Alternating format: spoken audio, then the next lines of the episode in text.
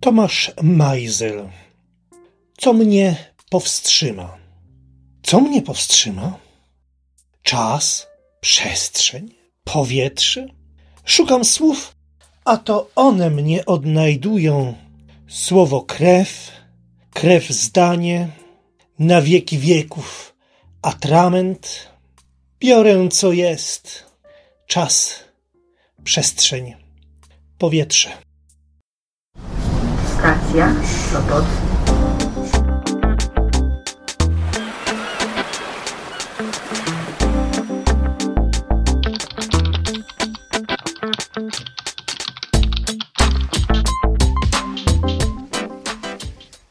Dzień dobry. Dobry wieczór. Gdziekolwiek i kiedykolwiek zechcielibyście mnie słuchać. Przed mikrofonem w Sopocie nad polskim morzem. Piotr Wiktor Lorkowski. Mam nadzieję, że wszędzie, gdzie teraz się znajdujecie, jesteście bezpieczni. Bo to, co dzieje się dookoła nas, coraz mocniej utwierdza mnie w przekonaniu, że żyjemy w ciekawych czasach. Ba, nawet w czasach bardziej ciekawych, niż byśmy sobie tego życzyli. Ale niekiedy warto oderwać się od tego, co niepokoi nas swoją aktualnością i pozwiedzać sobie czyjś świat poetycki. Czasem warto zawrzeć jakąś nową znajomość albo odświeżyć dawną. W tych dniach po raz kolejny pilnie zwiedzałem świat poezji Tomasza Majzela. Okazję do tego stworzył mi jego nowy tom, zatytułowany Osiemnasty, a tom ukazał się w roku 2019.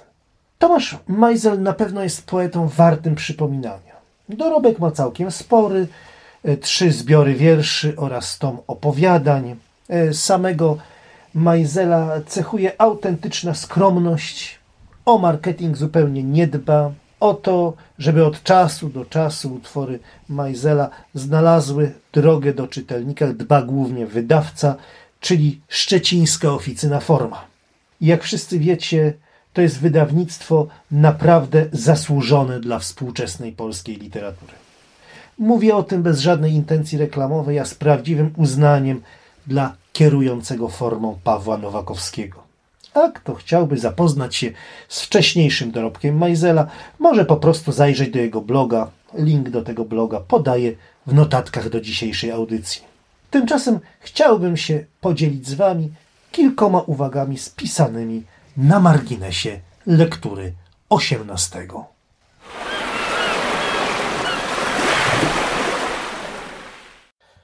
O wierszach z czwartego tomu Tomasza Majzela, już po pobieżnym przejrzeniu książki, można powiedzieć z całą pewnością, że lektura osiemnastego nie zakończy się przesytem. Poeta karmi nas okruchami, drobinami własnych spostrzeżeń, kawałeczkami medytacji.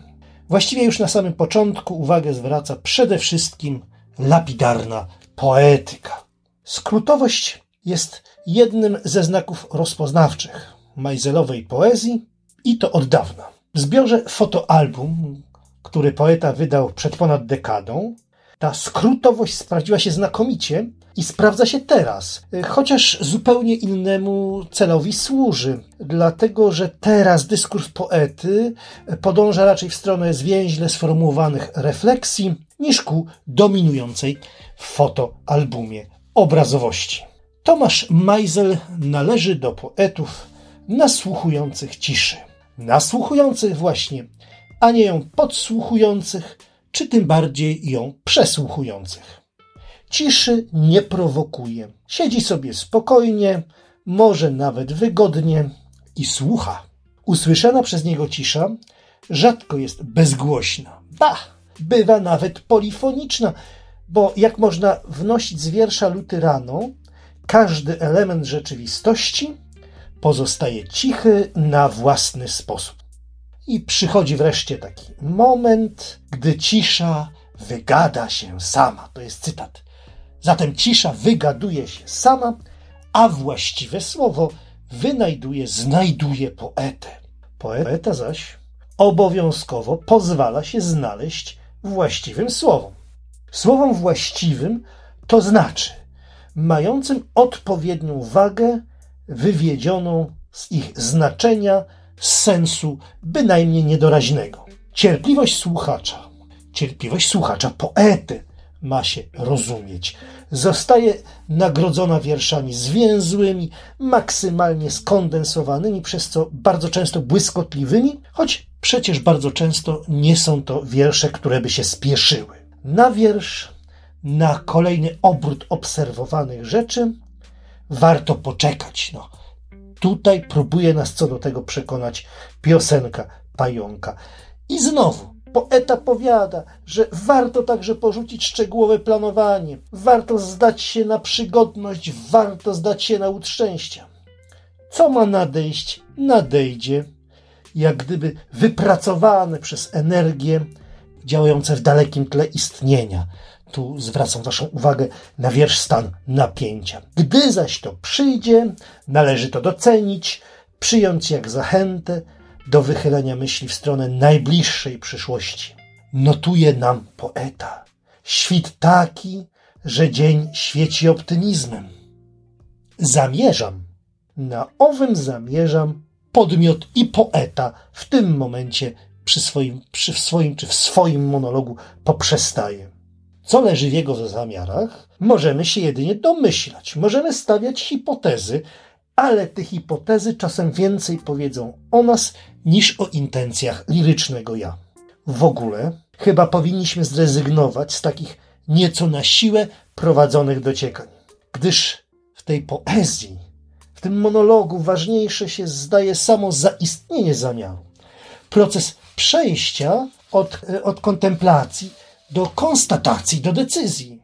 Dla nas, zabieganych, aktywnych, liczyć się powinien przede wszystkim króciutki wgląd postanowienia, motywowane niepochwytnymi, właściwie dalekimi od wszelkiej racjonalności impulsami. W swojej powściągliwości, w swojej skromności, Majzer poniechał gonitwy za wierszami. Jeden z ważniejszych w swoim zbiorze tekstów zatytułował Pozwalam sobie na wiersz. Pozwala sobie na wiersz jak na coś rzadkiego, jak na coś wręcz luksusowego. Kiedy przestudiujemy jednak całość tego wyznania, całość tego wiersza, zauważymy ogromnie ważny, podstawowy więc i podstawowy wręcz związek łączący podmiot wypowiedzi i język, za sprawą którego może ten podmiot i możemy tutaj określić właśnie poprzez słowa podmiotu ten jego status ontologiczny, dlatego że liryczne ja w zakończeniu stwierdza jestem pewnie ze słów. Te trzy krótkie wersy oddziela w druku interlinia. Stąd przysłówek pewnie, w zależności od intonacji, może oznaczać tyleż brak wątpliwości co do sposobu istnienia, co brak ostatecznego, stuprocentowego przekonania. Niejasności zdaje się rozstrzygać dopiero medyczno-diagnostyczny wiersz Moje części niezamienne, gdzie umysłowi, myślącemu umysłowi, zdecydowanego napomnienia udziela ciało. Niby to banał, ale powiedzcie, czy w ogóle można istnieć poza słowem i ciałem? Ano nie można. Ba, nawet wyobrazić sobie takie istnienie bardzo, ale to bardzo trudno. No ale kiedy się już istnieje, należy coś z tym własnym istnieniem zrobić. Na przykład porządnie się po nim rozejrzeć, aby dojść do takiego choćby wniosku. I znowu oddajemy głos poecie. W życiu trzeba być konsekwentnym. Jesteś bytem? Bywasz. Nie jesteś bytem? Odpoczywasz. Proste, prawda? A przy tym powiedziane tak samo dowcipnie jak i celnie. Lecz zazwyczaj podmiot u Majzela próbuje uporać się z faktem, że kiedy porozumiewa się z otoczeniem, a nawet z samym sobą, to jest skazany na zapośredniczenie, nieodłączne chyba od każdej sytuacji komunikacyjnej. Nieco zrezygnowany powie nawet: Chyba nie jestem dobrym rozmówcą. Siedzę i słucham. Pomiędzy mną a mną zawsze coś jest. Nie tylko ja do ja. To cały wiersz chyba. No, nie dość jednak własny świat rozpoznać. Poeta wie doskonale, że trzeba jeszcze znaleźć albo wypracować język, w którym ten świat i siebie samego można opowiedzieć innym. A także język, którym można określić się wobec tego, co nas, a w tym przypadku podmiot, spotyka i dotyka. Określić się wobec tego, co kiedyś wspomniane, a z nagła przypomniane. Umie Majzel na przykład zwierzać się nam, opowiadać nam o tęsknocie za utraconą matką. Aby dać o tym czytelnikowi pojęcie, potrzebuje zaledwie trzech wyrazów. Przy czym końcówkę fleksyjną ostatniego z nich przenosi do ostatniego wersu. Stąd wyobraźcie to sobie teraz. Dwuwiersz brzmi: Ciebie nie ma m. I tutaj nam poeta wygrywa dwuznaczność, która takie wywołuje znaczeniowe iskrzenie, takie spięcie między obu wersami. Poetycka energia kryje się u Majzela w samym wnętrzu słowa, w jego strukturze, a ujawnić tę energię, czy wyzwolić w gruncie rzeczy, może na przykład rozłamanie wyrazu na jeszcze mniejsze cząstki. To naprawdę precyzyjna poetycka robota, wymagająca prócz pomysłu takiej ogromnej, ogromnej dokładności. Szczęśliwie poecie nie brakuje ani jednego, ani nie brakuje drugiego, co jednak nie zmienia stanu rzeczy, faktu, że jego wiersze, które częściej coś sugerują niż dopowiadają, wymagają bardzo aktywnej, domyślnej lektury. Znaczenie tytułu objaśni nam spojrzenie na spis treści. Znaczna część wierszy jest datowana na rok 2018, inne na początek roku 2019. Stąd ten zbiór można traktować jako dar kilkunastu miesięcy. Można go czytać jak raptularz zbierający doświadczenia, przemyślenia, odkrycia, takie odkrycia, które się nadarzają. A te odkrycia, kiedy zostają na prędce zanotowane, tak obrobione tylko troszkę, niechby nawet fragmentarycznie czy impresyjnie, od razu tracą, wyzbywają się swojej przypadkowości. I chociaż Meisel wykreował swój podmiot na postać wycofaną, wiodącą kameralny żywot outsidera, to, co swoim słowem miał uwidocznić, uczynił widoczny. W tym bezdyskusyjnie jego poezja się spełnia. Nawet końcowy tekst wielokropek, bo to jest wiersz czy tekst złożony tylko z wielokropka, ale on świetnie pasuje do całości zbioru. Wskazuje na takie zawieszenie głosu. Ale jednocześnie ta strategia, ten zabieg zobowiązuje poetę do kontynuacji. Do kontynuacji najlepiej rychłej. I ten fakt, tę rzecz poeta powinien mieć na względzie.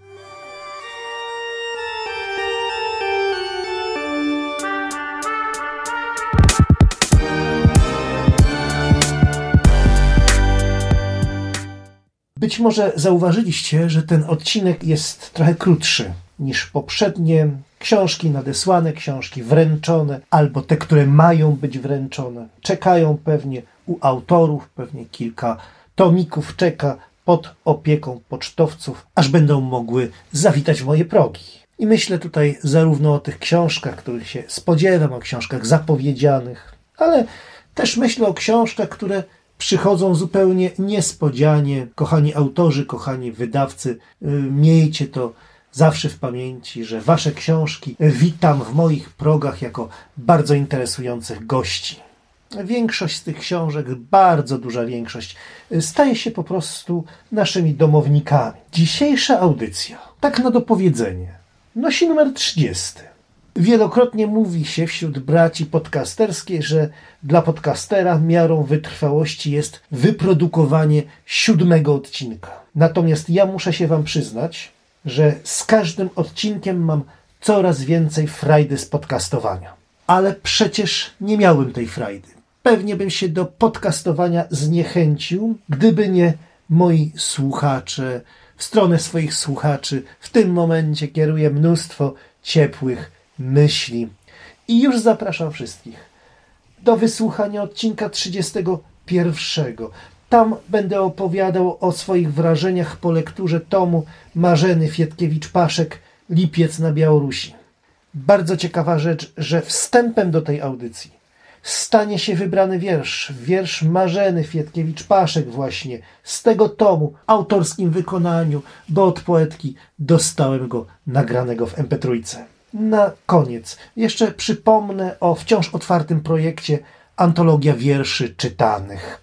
Kochani, dziękuję Wam za czas, za uwagę poświęconą teraz i wcześniej mojej audycji, mojemu podcastowi. Życzę odporności na zjadliwego bakcyla. O tym bakcylu powiedzieć, że to wyjątkowy drań, to jeszcze nic nie powiedzieć. Więc kochani, trzymajcie się zdrowo, dbajcie proszę o siebie. Niech sprzyja wam poezja. Do usłyszenia. Z Sopotu mówił do was Piotr Wiktor Lorkowski.